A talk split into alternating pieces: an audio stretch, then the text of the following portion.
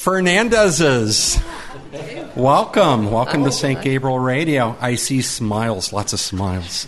So please introduce yourselves. Uh, my name is Eustace Fernandes. I'm the youngest of the Fernandes brothers. Um, number five. Number five. Number five. And your daughter? Yes, I'm Lucy. I'm Eustace's daughter, um, Uncle Earl's niece. Yay! I'm, I'm Dr. Ashley Fernandes, and I am the third or middle son. Now I, I'm Earl's older brother by 13 months, and I call myself Ashley the Lesser. Because humility is rampant in the Fernandes family, right? So it's well I'm really, really grateful that you guys were able to make up, uh, make it up here and spend some time with us. So well, thank you for having us, man. What a must be so many emotions right now, and just uh, gratitude and joy. Um, what's it like? Well, um, I think we are incredibly proud, uh, somewhat unsurprised because we've grown up with our brother and we know his character, we know his uh, devotion to the Lord, we know his deep dedication to a life of prayer, and at the same time, it. Uh, you know, we've spent a lot of time over the last few days recalling childhood memories, and it's it's kind of astonishing to think about this this little boy who you know we lived with for all these years is now um, being elevated to the episcopacy. It's just a wonderful blessing for our family, and um, and it's a testimony, I think, to the uh, life and love of my parents. And um, and the real flowering of the human family, the Catholic vision of of the family. I saw just uh, an amazing photo of uh, younger Fernandes brothers uh, in a Marian procession. Um, I, I, think it was a Marian procession. Mm-hmm. It was uh, carrying Our Lady. What a great picture! How, how old were you guys when, when that happened? I think we, the uh, Father Earl, Eustace, and myself were in high school mm-hmm. at that time, and my the other brother, Trevor Fernandes, who's a magistrate in, in Lucas County. I think at that time he was a um, he was in college, and but my parents, since the time they came from India in the early 1970s, found Carey, Ohio and every single year, every summer, they would take us to Carey, Ohio for a little pilgrimage. And so that became part of our childhood growing up. And it was a wonderful experience for all of us. Beautiful. We should also mention that our brother Trevor, in addition to be a, being a magistrate, is a permanent deacon in the Ukrainian Catholic Church. And our daughter Lucy, my daughter Lucy, um, has attended um, several uh, formation camps at Carey, Ohio, um, with the Eagle Eye Institute, uh, which is run by uh, Father Nathan Cromly. So um, it's a special place. It's a special place. That was a particularly harrowing memory because I kept feeling as though uh, the the thing we were carrying Our Lady on was slipping out of my hands the whole time. It was constant terror, um, but we got through it. We got through it. Lucy, uh, earliest memory of Father Earl. Oh gosh, I don't. I don't know if I can nail one down, but um, I'm certainly grateful for Uncle Earl, and I don't think I can remember in any of my life him ever missing a birthday or a feast day ever, even if he's like states and states away. He always makes a point of calling and offering mass, and that has always meant so much to all to me and all my siblings. I'm sure all my cousins. Um, so that's a very consistent early memory I have. How did you find out that he was appointed as the uh, 13th bishop of uh, the Diocese of Columbus? Yes, so I was at school. I go to Hillsdale College, and I was in the library, and I received a text from my good old dad.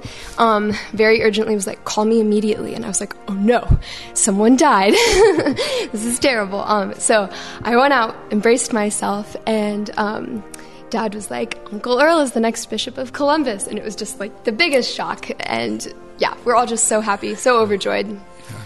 Lucy had a, a, picture that she made for Earl when she was very small that's traveled with him in all of his various locations. And it was a flower or something, and it said, The best uncle. It was a picture of the rosary, that's right. The best uncle is a priest uncle. So early, early, early brown nosing. Yeah. yeah, no kidding. The gifts ratcheted up after that, huh? Yeah. That's fantastic. Doctor, what are some of. Uh, Dr. Ashley, Dr. Eustace. Dr. Ashley, what um, are some of your just emotions and, and memories? I, I just think that this is just such an amazing, I, you know, Eustace said it very articulately what it means for our family to knowing that you grow up with this person who you have a sense that he is on a certain path and he certainly has the skills that we think are really, really necessary in the church. But at the same time, you never know what God has to offer. He entered medical school, and everybody thought he would follow a Fernandes path of medicine. And he did a very brave and courageous thing after that second year. And he was doing very well in school and did it really in part just part of his brain was there but then this he felt this urge and calling and so you never know and when it happened none of us again were surprised but we were very excited as a family for indian catholic families this is a big, big deal because in India, everything is defined by your religion. And this is the highest achieve. I mean, again, credit to my family. I mean, to my parents in particular, who really inculcated a, in us daily prayer and the rosary every day and those kinds of things you don't pay much attention to as a kid, but then you see their fruits.